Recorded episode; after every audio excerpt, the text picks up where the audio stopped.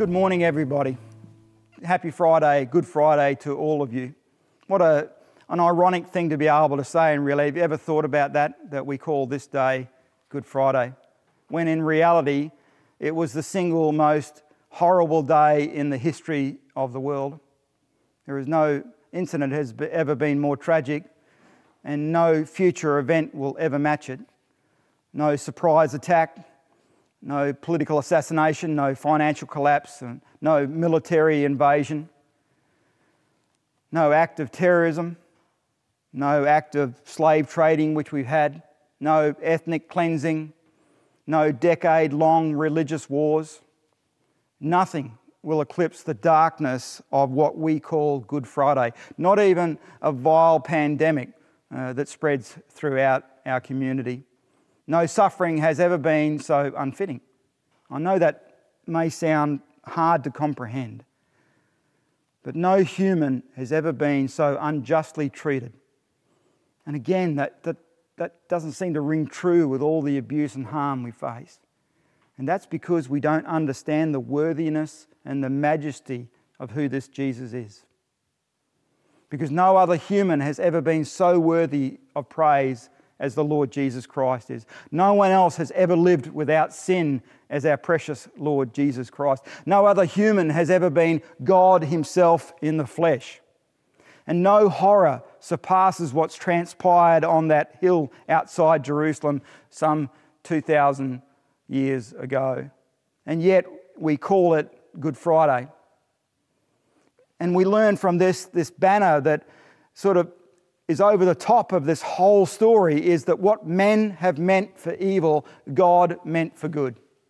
And this beautiful message that comes out of what we call Good Friday is that what men have meant for evil, God meant for good. And this banner, this truth can be over our lives too in the Lord Jesus Christ. This is the truth, this is the banner that is over the top of every single one of you that have loved the Lord Jesus Christ and believed upon him. It was the single most horrible day in the history of the world, and no incident has ever been so tragic. For Jesus, this most horrible day dawned in Roman custody at the governor's headquarters. His own people had turned him over to this oppressive empire. The, the thread that held the Jewish nation together was the longing for this promised ruler in the line of their beloved King David to appear. And the prophets who had come before David and after David had pointed to an even greater king who would come, the Messiah. And yet, when he finally came, his people, the very nation that actually organized their whole lives around waiting for him, this very nation did not see him whom they were waiting for. Much worse, they rejected their own Messiah they crucified him. David had seen this propensity for human beings to worship themselves rather than worship the living God.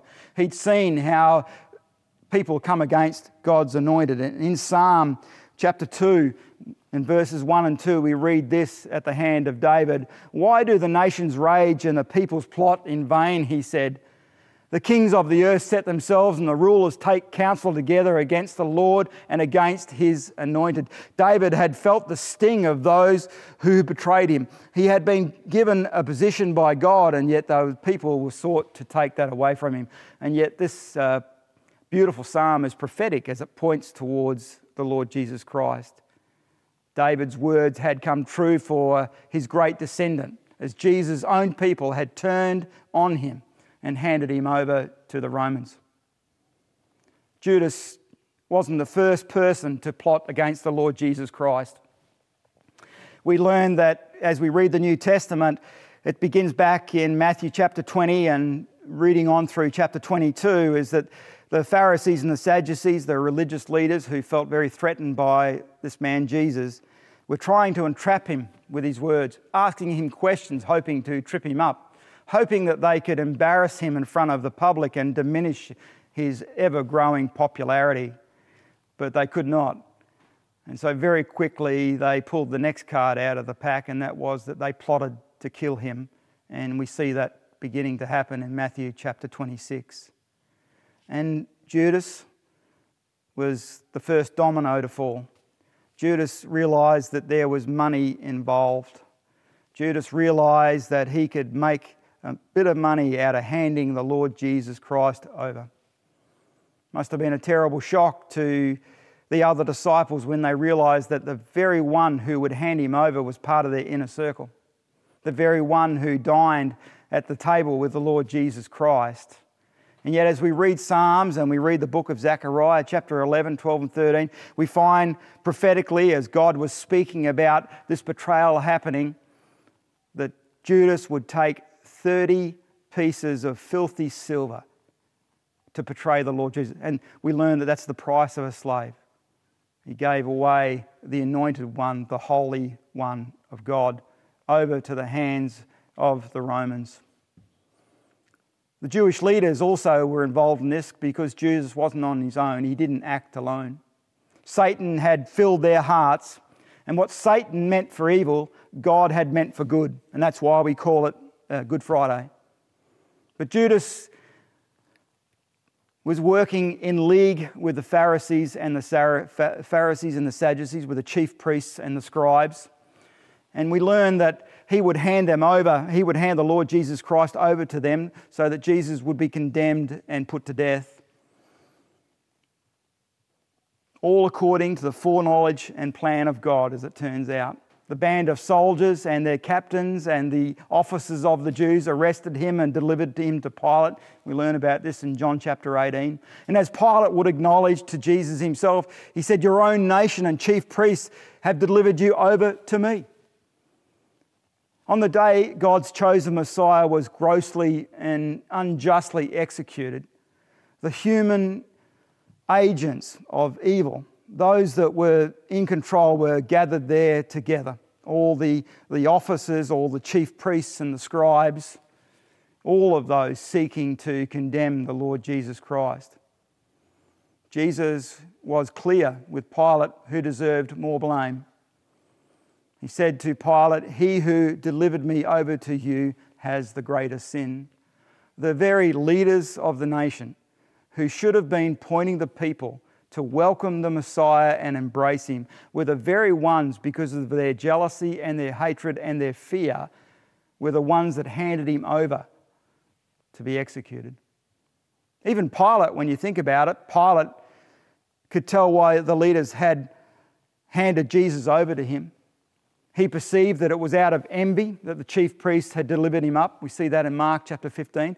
They saw Jesus winning favour with the people and they quaked at the prospect of their own influence being eroded by him. Jesus' rise to renown posed such a threat to their fragile sense of authority. With an accompanying privileges that came along that, the liberal priests and the conservative scribes began to join together. Like politicians on both sides of the house they joined together to this common enemy that they perceived. But what they meant for evil, God meant for good. In the web of wickedness, guilty parties serve their roles. The Jewish leaders drove the plan. Uh, Judas served as a catalyst for that. And Pilate, too, had his own part to play, however passive that may have been. He would try to cleanse himself from the guilt of this by publicly washing his hands in front of everybody and saying he had no part to play in it. But eventually he would hand the Lord Jesus Christ over. He'd have him scourged and handed him over to be crucified. Because just like the Jews, like the scribes, and like the Pharisees, he too wanted to retain his position. He too wanted to keep favour with the people above keeping favour with God. He too wanted the privileges that came with his position more than he wanted the favour of God. And so he come, succumbed to the temptation of self worship. His heart was filled, just like the scribes and Pharisees, and just like Judas, and he gave the Lord Jesus Christ over to be executed. What man meant for evil, God meant for good. And this banner should be over our lives. There is not one day, there is not one loss, there is not one pain in our lives over which God cannot write good in Christ Jesus our Lord. Pilate tried to bargain. He offered to release a notorious criminal, but the people called his bluff and incited, their, incited by their leaders, and they called to release of, a, of the guilty instead. Now, Pilate was concerned. He washed his hands as a show of that he didn't want to have any part of it. But he eventually released this wicked man, Barabbas. The people were in no doubt that this man was a sinner and he was guilty of the charges that he'd faced. But so incited by the wickedness of the Pharisees and Sadducees, the people would prefer him than the one who knew no sin, the Lord Jesus Christ. The rank and file, the people, the crowd, they played their part. They allowed themselves to be stirred up and they allowed themselves to call out for Jesus to be crucified in the place of a man that was already guilty, and they knew that. You can see this spoken about in Acts chapter 3, 13 and 50, where Peter speaking says, You delivered Jesus over and denied him in the presence of Pilate.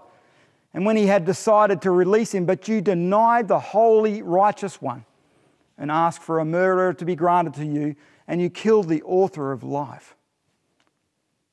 What God, what the people had meant for wickedness, God had meant for good. And that's why we call this day Good Friday. Neither Herod nor the Romans are clean as well. In the end, in a surprising turn, um, Jews and Gentiles are working together to destroy and kill the author of life.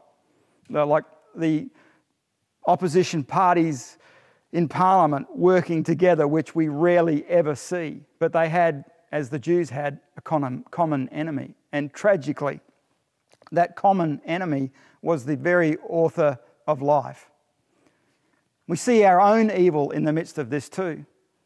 We see our own evilness as we look at the blackness of this Friday in the light of the good news that we've received from God. We learn from 1 Corinthians chapter 15, we delivered him over. We delivered him over. Christ died for our sins, 1 Corinthians 15, verse 3. So we are as guilty as they are. We learn in Romans 4:25 that he was delivered up for our transgressions. Jesus died on that Good Friday. It was handed over for crucifixion. What man meant for evil, God meant for good. Galatians tells us in verse 4, chapter 1, he gave himself for our sins. We are as equally guilty. 1 Peter chapter 2 and 24, we learn he himself bore our sins in his body on the tree. We meant for evil. What we meant for evil, God meant for good. God was at work through this whole episode of this Friday doing his greatest good in the midst of the most horrible evil, over and in and beneath the spiraling evil of Judas and the Jewish leaders and Pilate and the people and all of us who have been forgiven of our sins. God's hand is steady, never to blame for evil, but ever working it out for our final good.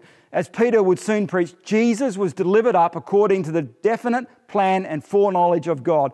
In the midst of what humanity was planning to use as something evil, we see the majestic hand of God working for the good of those who would love Him. Isn't that, isn't that incredible? The, the majestic sovereign hand of God at work in, even in the midst of men's most wicked and dreadful moment of history. And as the early church Christians would pray, he prayed this prayer, and you'll see it written out in Acts chapter 4 and verses 27 and 28. Herod and Pontius Pilate, along with the Gentiles and the people of Israel, whatever your hand and your plan had predestined to take place. They recognized that though these wicked men were given reign to work out the worst of their sin, God's sovereign hand was at work as well to bring good out of their evil. God was at work on Good Friday, doing his greatest good in the moment when men were at their worst. Do you remember the story from Genesis chapter 50, if you, you may and you may not, of a man called Joseph who was taken by his brothers out of jealousy? They hated him as a younger brother, and they threw him in a ditch and they finally sold him into slavery and assumed that he probably had died. And yet we learn as that story goes along and he ends up in Egypt and actually becomes a rescuer not only of his own family but indeed the whole nation of Israel. And we hear this beautiful banner, this beautiful saying that what men meant for evil, God meant for good.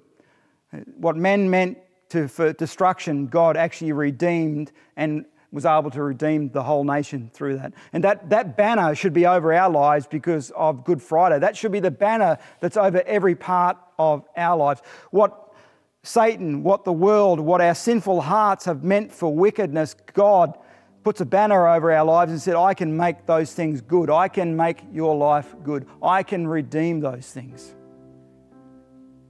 God puts this banner over the greatest tragedies of our lives. Romans chapter 8 and verse 32 says this Since God Himself did not spare His own Son, but gave Him up for us all, how will He not with Him graciously give us all things for our everlasting good? Amen. God wrote good on the single worst day that this world has ever, ever seen. And there is not one day or one week or one month or one year or one lifetime of suffering, not one trauma, not one loss, not one pain, whether it's momentary or whether it's chronic, over which God cannot write good. In Jesus Christ, He has redeemed us, He has saved us, He's made it good. Satan and sinful man meant that Friday for evil, but God meant it for good. And so we call it the Good Friday and I bid you Good Friday and good morning. God bless you.